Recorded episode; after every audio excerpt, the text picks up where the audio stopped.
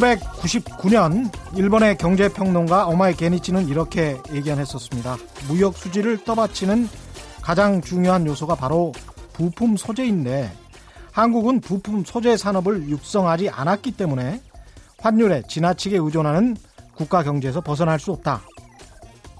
그때 우리가 오마에 겐이치의 이 말을 귀 기울여 듣지 않았냐 하면 사실 그것도 아닙니다. 김대중 정부부터 한국 정부가 기업의 R&D, 연구 개발비를 주면서 가장 강조했던 분야가 부품 소재 분야였습니다. 특히 김대중 대통령이 그랬고요. 이후 20년 동안 이 분야를 어떻게든 따라가야 한다는 이야기는 업계에서 정부에서 계속 있어 왔습니다. 그래서 한 해 우리 정부가 기업, 학교, 연구소 등에게 연구 개발비로 준 돈이 얼마인가? 2000년 4조 2천억 원이었던 연구 개발비는 지난 2018년 19조 7천억 원에 이르기까지 단 한 번도 감액된 적이 없이 꾸준히 증액되어 왔습니다. 2000년부터 우리 정부가 국가 연구 개발 예산으로 기업, 학교 등 연구소에 쏟아부은 돈, 그걸 제가 일일이 다 더해봤습니다. 얼마냐고요? 무려 236조 원이 나옵니다. 특히 최근 3년간에는 근 60조 원 가까이, 3년간 60조 원 가까이 국가 R&D 사업에 투자했습니다. 그래서 얻은 결과가 부품 소재 산업에 대한 일본의 오늘날의 무역 보복 조치입니다. 이걸 어떻게 봐야 할까요? 정부는 해당 분야에 한해 1조 원을 투자해서 소재 산업 기술 독립해보겠다고 주장하고 있습니다. 글쎄요. 20년 동안 236조 원을 투자하고 부품 소재 산업 분야 대부분에서 일본을 따라잡지 못했는데 올해 내년에 1조 원씩 투자한다고 일본의 기술력을 따라잡겠습니까? 그 많은 돈은 어디로 갔을까요? 제가 15년 전에 이 분야를 취재를 해봤었었는데요.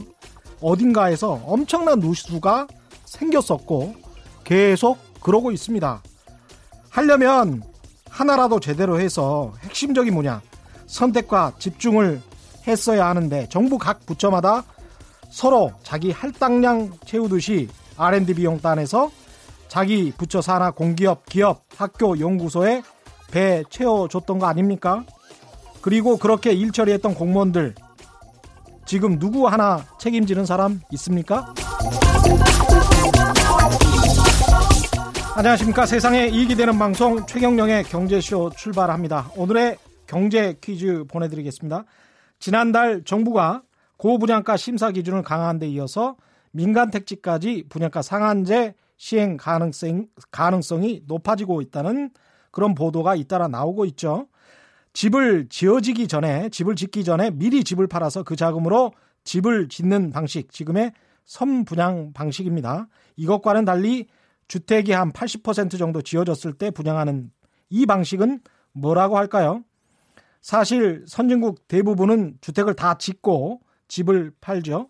선분양의 반대말 이것이 오늘의 경제 퀴즈입니다. 정답을 아시는 분은 짧은 문자 50원, 긴 문자 100원에 정보 이용료가 부과되는 샵 9730번으로 문자 보내주시거나 무료인 콩과 마이케이로 보내주셔도 좋습니다.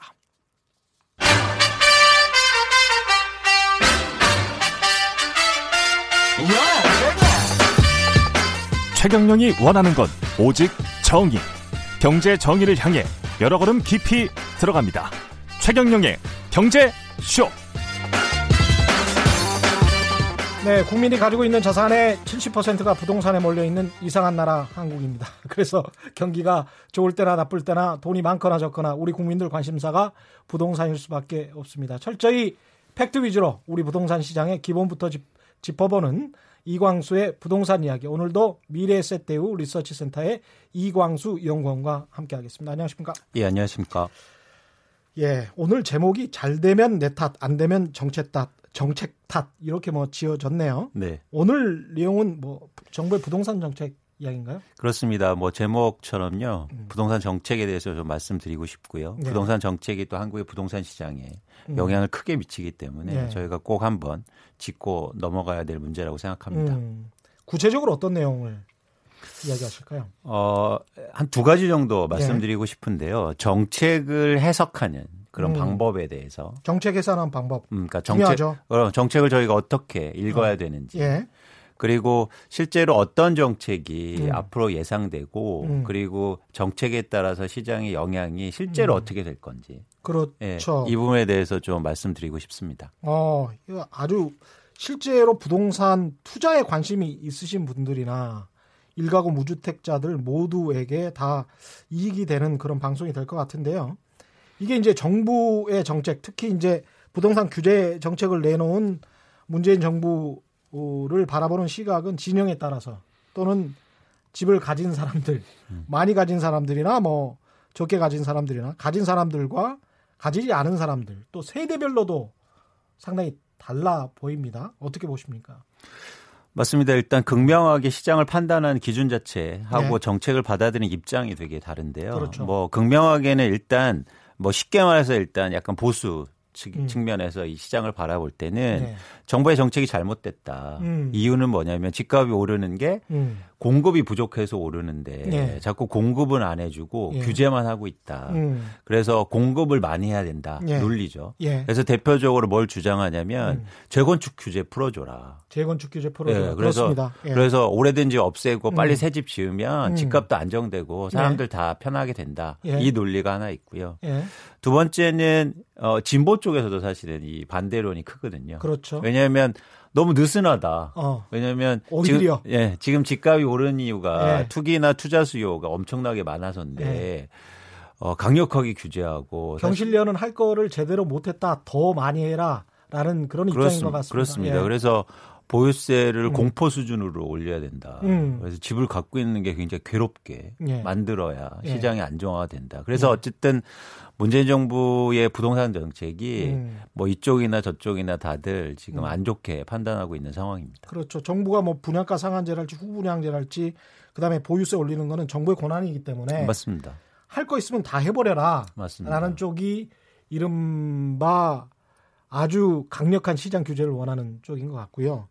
공급을 늘리지 않으면 계속 잠재돼 있던 힘이 시장의 힘이 폭등해서 나중에는 어떻게 될지 모른다. 특히 정권 말기에 어떻게 될지 모른다. 뭐 이런 쪽이 이른바 시장주의자라고 이제 명명하기는 저는 힘들다고 봅니다만은 공급주의자들의 네. 견해인 것 같습니다. 맞습니다. 예.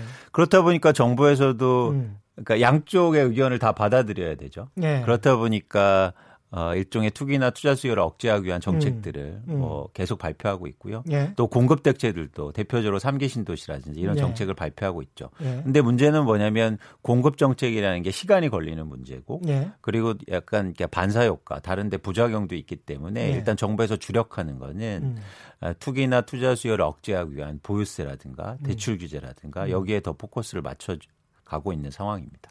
지금 그러면 문재인 정부의 핵심 부동산 정책은 대출 규제, 보유세 강화 뭐 이 정도로 생각하면 되는 건가요? 그렇습니다. 그리고 음. 대출 규제가 이제 강력하고요. 대출 네. 규제가 왜 강력하냐면 대출 규제라고 하면 음. 투자하려는 사람들의 투자 수익률이 떨어지거든요. 예. 결국엔 레버리지가 안 예. 되기 때문에 예. 그래서 결국엔 투자 수요를 줄일 수 있는 그런 역할을 할 거고 음. 집을 갖고 있는 가 비싼 집을 갖고 있는 게 보유세 때문에 부담이 되면 그렇죠. 시장의 매물이 증가할 수도 있다는 논리를 갖고 음. 있는 거죠. 음.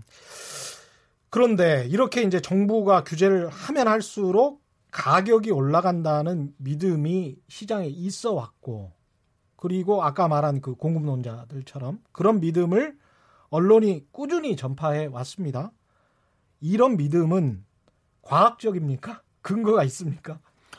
일단 이런 네. 시장의 반응이나 음. 어, 주택 시장을 뭐 매수자라든가 매도하는 사람들 지금 네. 현재 구성하고 있는 사람들의 반응은 굉장히 네. 과학적입니다. 왜 음. 과학적이라고 말씀드리냐면 네.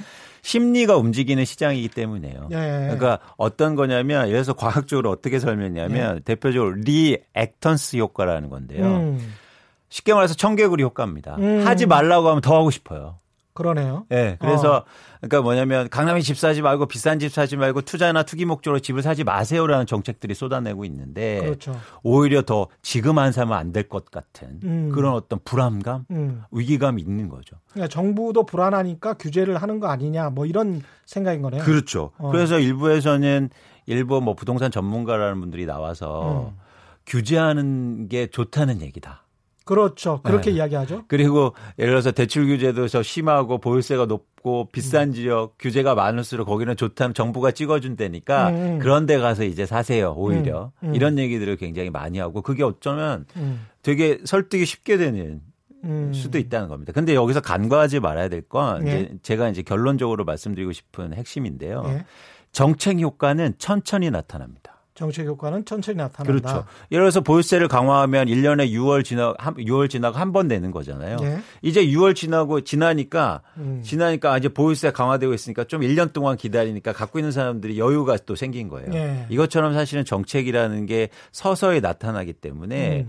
정책 효과 정책에 대한 효과 그리고 음. 영향을 절대 간과하지 말아야 된다는 거죠. 음. 실제로 저희가 부동산을 뭐 실수요로 사든지 아니면 투자로 사든지 그런 측면에서는 그 이런 생각이 드네요. 복싱에서 왜 잔매 당하는 장사 없다 뭐 이런 그래서 계속 잼만 날리면서 그걸 계속 맞다 보면 과거에 이제 복싱이 한 15회까지 가잖아요.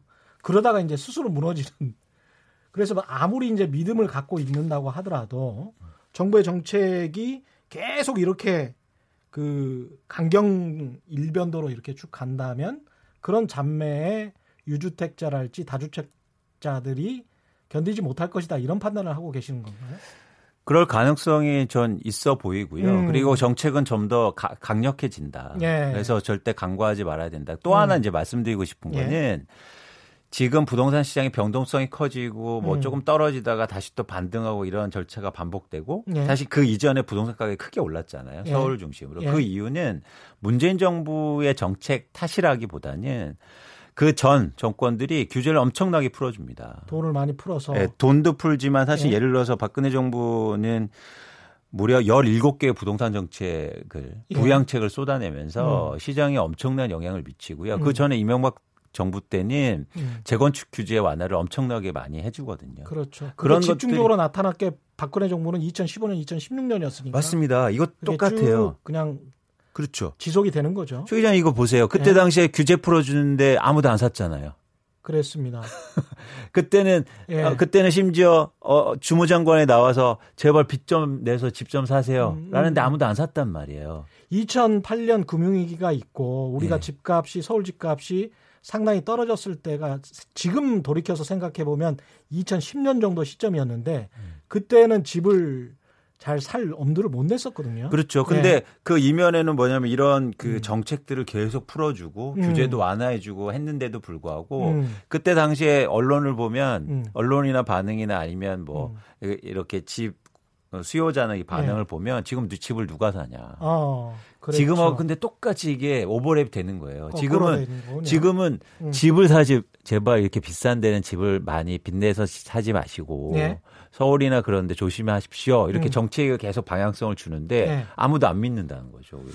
거꾸로 됐다. 완전히 네. 그 청개구리가 맞네요. 네. 지금 어, 이 방송을 꼭 해야 되겠네요. 오늘 오후 4시를 서 폭염 경보가 발령됐다고 합니다. 서울특별시, 양평군, 광주시, 여주시, 하남시, 남양주시, 구리시, 고양시, 가평군, 춘천시, 홍천군, 횡성군, 화천군 지역이 폭염 경보가 발표됐습니다. 해당 지역 주민들께서는 야외 활동을 자제해 주시기 바랍니다. 특히 이제 농민분들이 많은 지역들이 있네요. 양평군이랄지 뭐 가평군, 뭐 춘천시, 홍천군, 횡성군 뭐 이런 쪽에는 특히 이제 폭염 나이 드신 어르신 분들 이 꼭 방송 들으셨으면 좋겠습니다. 저희가 지금 이제 아파트 이야기 하고 있는데 다시 도시로 넘어갔어요. 최근에 이제 언론에서는 강남 재건축 아파트가 가격 변동이 가격 반등이 나타나고 있다 이런 이야기 하고 있습니다. 일단 그것부터 짚어보죠. 제가 언론 말을 잘 못 믿어서 저도 이제 기자지만 이건 팩트입니까? 주간 지표로는 네. 음, 오늘도 방금 발표했는데 네. 서울 서울 아파트 가격 0.02% 네. 어, 회복한 것으로 그렇게 나타나고 음. 있습니다. 예. 그러면 이게 팩트면 이 가격 반등은 정부의 규제 정책 때문에 도리어 정부의 규제 정책 때문에 이 규제 정책에 약발이 다해서 공급을 계속 가둬놓는 것으로는 부족해서 이런 공급론자들의 주장이 맞는 겁니까? 어떻게 생각하십니까? 일단 정책이 심리적으로 내성이 좀 생겼다는 생각이 들고요. 심리적으로 내성은 생겼다. 네, 네. 예. 그러니까 어, 계속 정책이 나오고 어느 정도 이제 알고 있는 정책들이 나오다 음, 보니까 예. 이제는 시장에서 어느 정도 그게 말씀드렸듯이 음. 정책이 효과가 나오려면 시간이 걸리죠. 예. 그 안에서 심리가 받아들이는 건 좀 변하거든요. 그렇죠. 그런 어떤 그런 변동 과정에 있다고 전 판단하고 있고 예. 제가 계속 강조하지만 거래량이 급감한 상황이거든요. 예. 뭐 일부 회복했지만 예. 이런 상황에서는 가격이 조금 반등했다고 해서 섣불라 섣불이 음.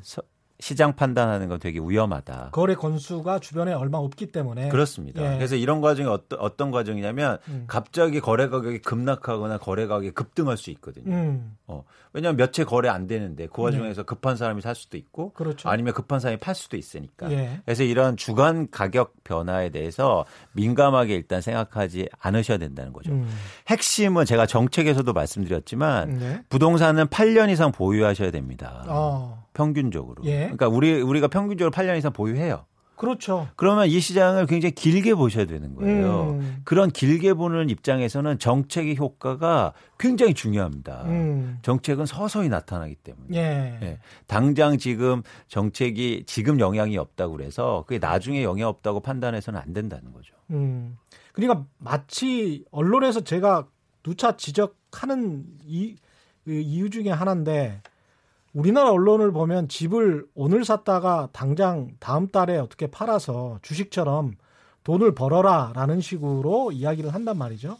근데 보통 우리가 30년 정도 직장 생활을 하거나 아니면은 사업을 해서 돈을 번다고 한다면 그동안에 집을 대, 대체로 사고 파는 게 말씀하신 대로 한 두세 번밖에 없어요. 맞습니다. 일반 사람들은 그러면 맞습니다. 그런 상황에서 한 10년을 보고 앞으로 집값이 어떻게 될 건가 생각해서 자기 수준에 맞게 집을 사야지 어떤 과도하게 빚을 내서 아우 오를 것 같아. 그래서 뭐 당장 무슨 한 달이나 1년 후에 팔 수 있을 것 같아. 이런 투기 심리로 사, 사면은 그거는 상당히 이제 문제가 된다고 보는데 언론이 자꾸 그걸 부추기니까 예. 그리고 제가 문제 제기를 하고 싶은 건 어떤 음. 사실을 바라보는 관점들 그리고 예. 판단 기준들이 계속 흔들린다는 거죠. 예. 이건 언론뿐만 아니라 전문가들도 마찬가지인데요. 예. 제가 예, 예시를 하나 드려볼게요. 예. 재건축이 되게 잘 되면 음. 강남의 재건축이 되게 잘 되면 무슨 얘기가 나오냐면 예. 멸실 주택이 많아져서 집값이 오른다고 합니다. 맞습니다. 그런 근데, 이야기 하죠. 근데 예. 자 지금 재건축 규제가 강화되고 있죠. 그래서 이제 무슨 얘기를 하냐면 재건축이 안 되면 예?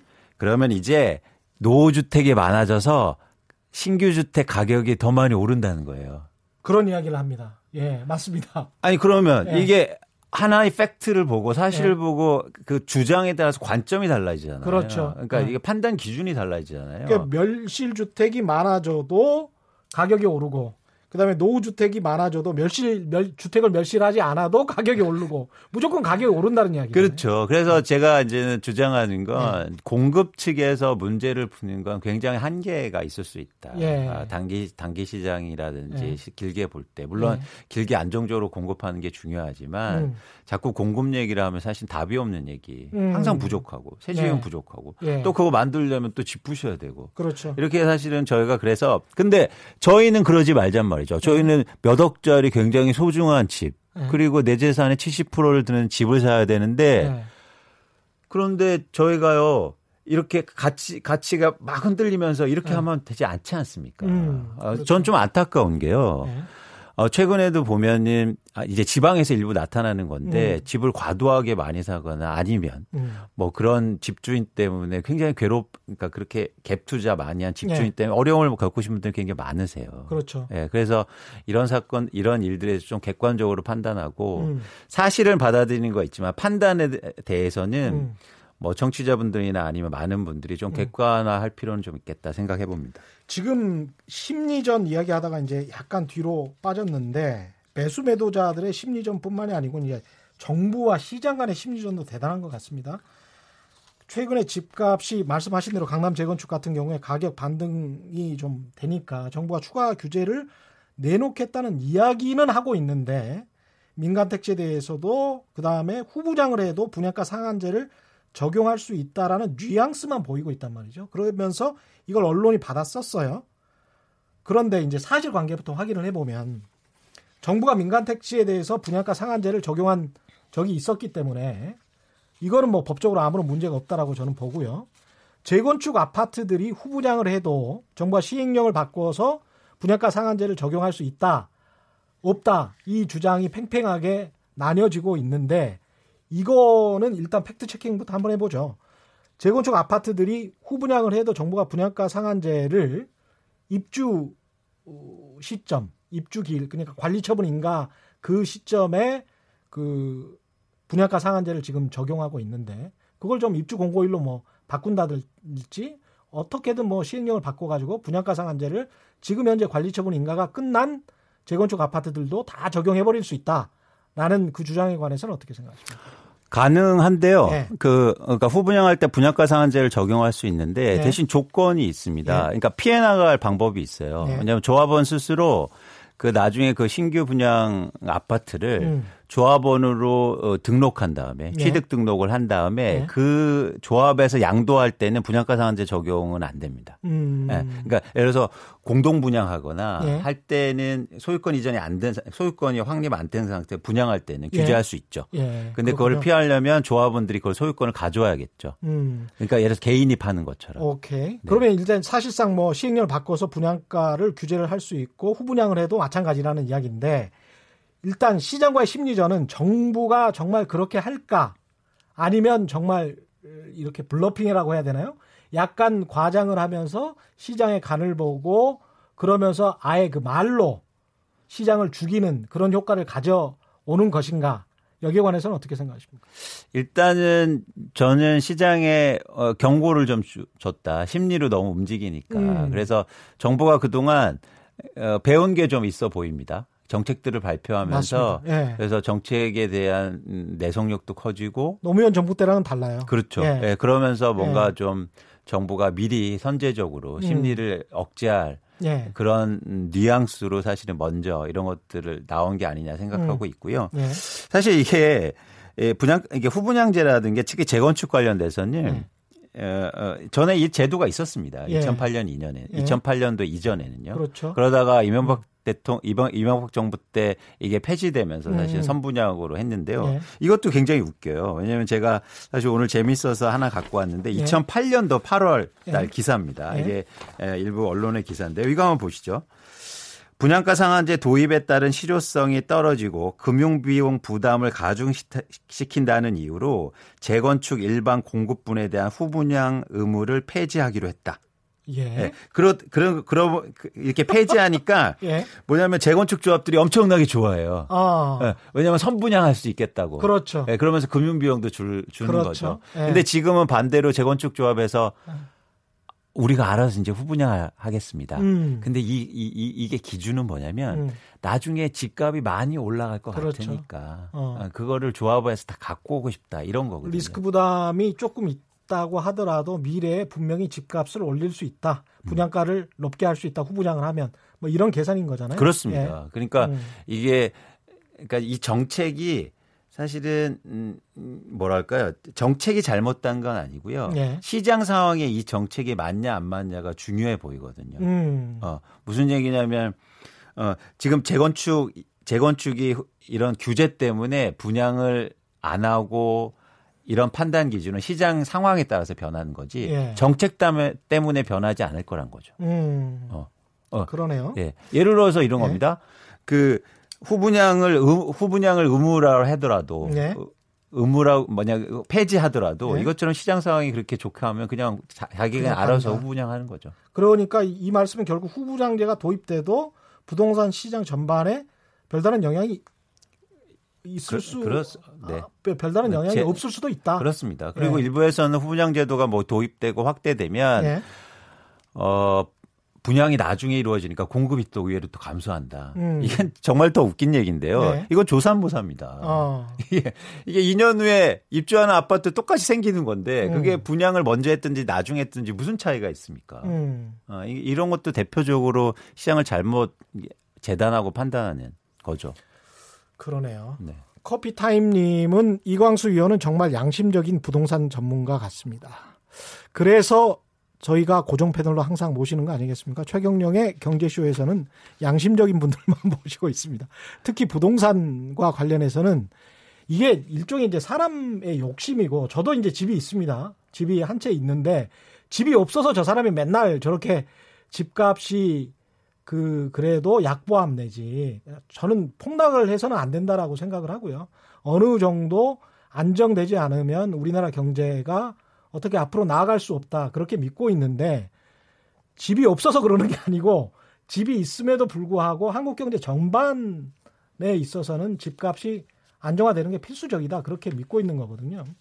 저 같은 경우는 그렇습니다. 맞습니다. 지금 네. 굉장히 심각한 문제라고 네. 전 생각하는데요. 네. 집값이 올라가면서 두 가지 문제점이 생기는데 뭐 가계부채는 계속 얘기 드리는 거니까 네.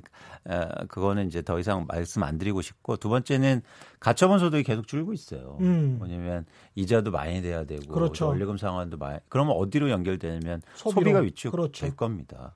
근데 소비가 위축되면 쓸 수 있는 돈이 없으니까 근데 제가 네. 제가 뭐 연구 자료나 아니 책에서 이렇게 검토하고 저희가 연구 연구해 본 자료에 의해서면 네. 자산 가격이 오르는데 소비가 감소하면요 네. 빈부의 격차가 엄청나게 커집니다. 그렇죠. 예. 그러니까 뭐냐면 지금도 큰데. 그러니까 부의 효과라는 게 네. 나올 수 있어요. 자산 가격이 올라가면. 그렇죠. 그래서 뭐냐면 내가 부, 네, 부동산 가격이 올라가면은 네. 내가 그만큼 돈을 쓴다는 건데. 그렇죠. 근데 가처분 소득이 들고 소비가 줄면서 부동산 가격이 올르면 가면요 음. 부의 효과가 안 나타나고 음. 이, 이 부의 차만 훨씬 더 커집니다. 그게 잘못하면 그것이야말로 진짜로 남미처럼 성을 쌓고 그 살거든요. 남미 부호들은 그러면서 사 사적으로 개인이 경호원을 사서 음. 안전이 보장이 안 되니까 그렇습니다. 너무나 빈부격차가 심하게 나면 그런 현상이 나타나게 되더라고요. 음. 예. 그래서 물론 저는 당위론자는 아니지만 음. 어쨌든 집값에 대해서 저희가 관심을 많이 가져야 되고 예. 그건 또 사회 역동성의 문제니까요. 그렇죠. 네, 그렇습니다. 예. 다 포기해 버리면 안 되니까요. 네, 그렇습니다. 요새 삼포 세대라는 것도 나타나고 있다고 하니까 지금 서울을 비롯한 여러 지역에 폭염 경보가 발령되었습니다. 야외 활동하시는 분들 주의해 주시기 바랍니다. 예, 두 차례 더 말씀드렸습니다. 이런 계속 집 이 이야기를 이어가고 있는데요. 논의를 총선과 연계시켜서 분석하는 분들도 꽤 많이 있습니다. 총선을 앞두고 또는 임기 후반으로 가서 대통령 선거가 다가오면 앞으로 2, 3년이다 또는 앞으로 1년이다. 규제가 완화될 수 있지 않겠느냐. 그런 믿음을 갖고 계신 분들도 있는데 어떻게 생각하십니까? 아, 아주 현, 네. 아주 정상적인 정부를 예상한다면 네. 과거에도 그래 왔고 네. 이거는 이거는 뭐 그 정치의 색깔을 떠나서 음.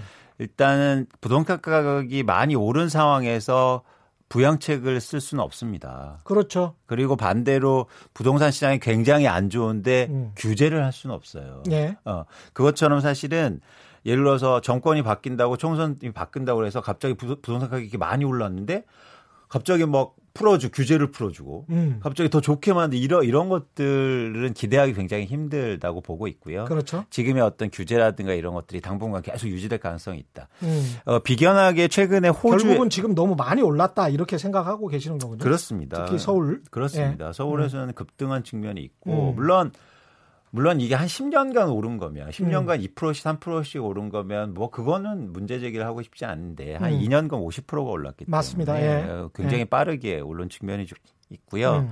제가 비견하게 이제 비교를 하나 해드리고 싶은 게 이제 호주 호주인데 예. 호주에서 최근에 부동산 부양책을 엄청나게 쓰고 있어요. 예. 금리 금리도 엄청나게 낮추고 있고 음. 그런데 그러면서 우리나라도 근데 가계 부채도 굉장히 높습니다. 호주는. 예. 예. 그러면서 지금 그런데도 불구하고 부양책을 쓰고 있는데 음. 그 기반에는 뭐가 있냐면 뭐 정권이 바꾸기를 떠나서 부동산 가격이 한 30% 빠졌어요. 음. 그러다 보니까 당연히 부, 부양책이 필요한 거죠. 우리는 빠진 적이 없다. 음. 빠지지 않았는데 어떻게 부양책을 씁니까? 그렇죠. 정권이 바뀐다고? 어. 아니 정상적인 경우를 그렇죠. 가정할게요. 제가. 예. 예. 갑자기 이상한 분이 오실 수도 있죠. 음. 예. 근데 그런 거를 배제하더라 하면 음. 그렇게 되면 저희가 정책이 바뀐고 갑자기 뭐 뭐가 크게 바뀔 걸 기대하는 건 음. 사실 위험한 에, 에, 생각이라고 저는 생각합니다. 마지막으로 지금 그러면 현재 정부의 정책이 그대로 간, 갈 수밖에 없다. 가는 것이 맞다라고 이렇게 말씀하시는 것 같은데 그런 상황에서 실거주자 입장에서는 어떻게 해야 되는 겁니까? 그냥 잠잠히 보고 있어도 괜찮은 시장이네요. 그러면. 그러니까 제가 한 세 가지 정도 음. 제안해 볼게요. 첫 네. 번째는 뭐냐면 일단 정책의 효과를 장기적으로 보실 필요가 있다. 네. 그래서 어, 첫 번째 행동 양식이라고 할까요? 네. 어쨌든 정책을 잘 따라하는 게 좀 필요합니다. 예. 네, 그래서 어, 굳이 지금 서울에 막 강남에 아파트를 사지 말라고 하고 비싼 아파트 사지 말라고 하는데 대출 음. 많이 일으켜서 음. 어, 그렇게 사지 않으셨으면 좋겠다. 예. 좀 관망할 필요 그리고 영향에 대해서 좀 고민할 필요가 있어 보이고요. 예. 두 번째는 시장 판단을 할때 예. 계속 강조하지만 거래량을 관심 있게 보실 필요가 음. 있습니다. 그래서 거래량의 변동을 잘 보세요. 예. 갑자기 거래량이 없는데 한두 건 거래됐다고 가격이 올랐다. 예. 그래서 갑자기 폭등 시장이 온다. 음. 뭐 올해 막 10% 오른다. 이런 것들은 판단 기준이 잘 저는 잘못됐다고 생각합니다. 예. 아, 세 번째 세 번째는 예. 뭐냐면 음. 실거주든 음. 아니면 투자 목적으로 집을 사시든 네. 가장 중요한 건 가격입니다. 가격. 지금 가격이 어떤 상황인가 잘 보세요. 음. 어, 가격이 과거 대비해서 지금 어떤 상황이고 음. 어, 그런 차원에서 저희가 가격 관점에서 관심을 보셨으면 좋겠다. 음. 어, 그런 관점에서 저희 가격에서 이 시장을 보면 음. 사실은 저는 굉장히 위험이 위험이 위험하다라고 생각합니다. 네, 오늘 말씀 여기까지 듣겠습니다. 지금까지 이광수 미래세대우 리서치 센터 연구원과 함께했습니다. 고맙습니다. 고맙습니다.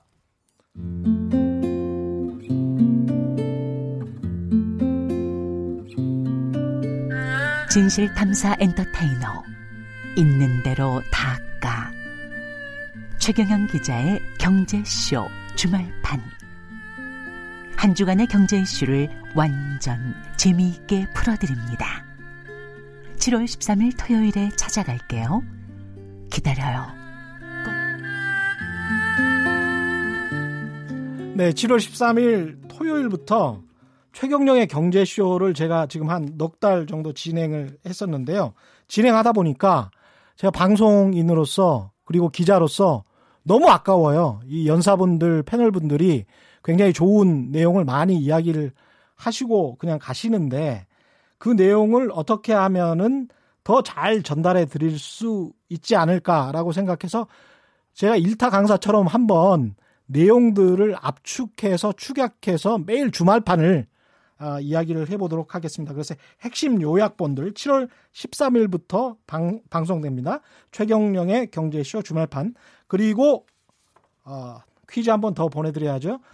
지난달 정부가 고분양가 심사 기준을 강화한 데 이어서 민간 택지까지 분양가 상한제 시행 가능성이 높아지면서 여러 논의가 확산되고 있는데 선분양 방식과는 달리 이 방식을 도입해야 한다라는 또는 도입할 수 있다 이런 이야기가 나오고 있죠. 선분양의 반대말 오늘의 퀴즈입니다. 정답을 아시는 분은 짧은 문자 50원, 긴 문자 100원에 정보 이용료가 부과되는 샵 9730번으로 문자 보내주시거나 무료인 콩과 마이케이로 보내주셔도 좋습니다.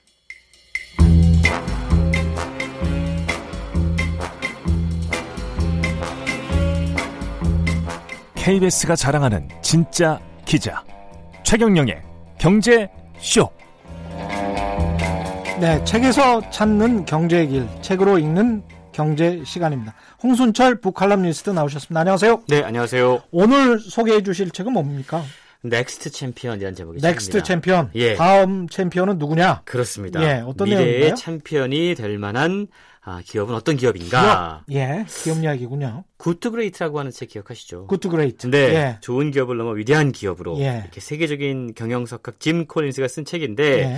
지속적으로 성장하는 위대한 기업이 되는 방법을 리더십의 관점에서 예. 풀어냈었습니다. 단순히 좋은 기업이 아니고 위대한 기업. 그렇습니다. 예. 그리고 현대 경영 전략의 아버지라고 불리는 마이클 포터 교수가 예. 지속적으로 성장하는 위대한 기업이 되는 전략을 연구를 했죠. 예. 그리고 그걸 일컬어 공유 가치 창출 CSV Creating Shared Value 예. 라고 하는 모델을 통해서였습니다. 공유 가치. 예. 공유 가치를 창출해야 된다. 그렇습니다. 예. 조금 쉽게 풀자면 예. 사회적 문제 해결과 예. 경제적 성과 창출이라는 두 가지 과제를 음. 두 마리 토끼를 연결해서 음. 기업의 비즈니스 전략을 짜야 된다라는 건데요. 어, 기업과 사회가 함께 공유할 수 있는 가치를 창출한다는 그렇습니다. 이야기네요. 예. 예. 오늘 소개해드리는 넥스트 챔피언이라고 하는 책은 바로 네. 그 공유 가치 창출의 업그레이드 버전이라고 얘기할 수 있는데요. 네. 이 넥스트 챔피언의 저자인 김태영 교수와 도현명 대표가 음. 이 공유 가치 창출 분야에서 우리나라 최고의 권위자로 꼽히는 분이라고 그렇군요. 그럽니다. 마이클 예. 포터 교수가 인정을 했다고 그러는데요. 예. 여러 실질적인 사례들을 통해서 실제로 두 마리 토끼를 잡은 챔피언들의 전략을 소개해주고 있습니다. 그러네요. 기업의 그 사회적 역할, 요새 사회적 무슨 책임 기업 뭐 이런 이야기 자주 하기도 하고 SK가 뭐 이런 거를 요새 시도를 해가지고 네. 각광을 받고 있습니다. 근데 사회 문제 해결과 경제적 성과 창출이라는 이 두 가지 과제를 연결하는 CSV 이거하고 사회적 어, 기업의 사회적 책임 이거하고는 어떻게 좀 다른가요? 조금 구분이 되는데요. 예. 어, 말씀하신 기업의 사회적 책임이라고 하는 것 CSR이라고 하는데 이게 음. 사회 공헌이라고 한다면 예. CSV는 경영 전략이라는 겁니다. 아. 그러니까 예를 들어서 예. 기업이 경영 활동을 통해서 수익을 내요. 예. 그리고 그 수익금을 예. 자선이나 기부 활동을 통해서 예. 사회에 환원하는 방식을 음. 기업의 사회적 책임이라고 음. 부른다면 CSR이라고 한다면 예. 이 책이 소개하고 있는 CSV는 예. 기업이 사회적 문제 해결을 위한 혁신을 사업 음. 모델이나 전략을 채택하는 겁니다. 그리고 그냥 기업 활동을 하면 음. 그걸 통해서 자연스럽게 사회에 이로운 영향력이 확장되는 겁니다. 그러니까 CSR 기업의 사회적 책임이라는 거는 돈을 번 다음에 음. 그돈 일부를 사회에 환원하겠다. 그렇죠. 쓰겠다. 뭐 이런 그렇죠. 이야기고 CSV라는 거는 아, 이 기업을 활동을 하면서 그걸 사회적 가치와 접목시켜서 접목시키면서 그냥 돈을 벌겠다. 그렇습니다. 지금 예. 우리 사회에 사실 많은 문제들이 있습니다. 예. 기후 변화라든가 미세먼지, 플라스틱 쓰레기 이런 환경 문제, 빈곤의 문제, 빈부격차의 문제 음. 이런 문제들이 지금 전 세계적인 문제가 됐거든요. 예. 이걸 해결하는 걸 비즈니스 모델로 채택을 하는 겁니다. 그걸 해결하면서 돈도 벌겠다. 그렇습니다. 이게 어, 바로 좋네. CSV고 예. 미래의 챔피언들은 음. 넥스트 챔피언들은 바로 이러한 기업들이 될 것이다라고 이야기를 하고 있습니다. 구체적 사례가 어떤 기업들이 있나요? 인도에 네. 약 6천만 명의 시각장애인이 있다고 그래요. 아, 왜 이렇게 많죠? 엄청나죠. 예. 근데 단순한 게 아, 실명의... 13억 명이나 그렇죠. 인구가 예. 워낙 많기도 하지만 어, 예. 안타까운 건 이 실명의 원인의 80%가 백내장입니다. 아, 백내장. 네, 근데 우리나라에서는 그렇죠. 그렇죠. 백내장 수술하면 되지. 예. 근데 인도의 경우에는 1인당 국민 소득이 2천 달러 정도밖에 안 돼요. 예. 백내장 수술을 하려면 음. 수백 달러가 넘기 때문에 이게 많은 사람들에게 부담일 수밖에 없고 그래서 이런 지금 문제가 발생하고 있다라는 건데요. 예. 특히 저소득층들에게 있어서는 제때 치료를 받지 못해서 지금 피해가 확산되고 있다라는 겁니다. 예.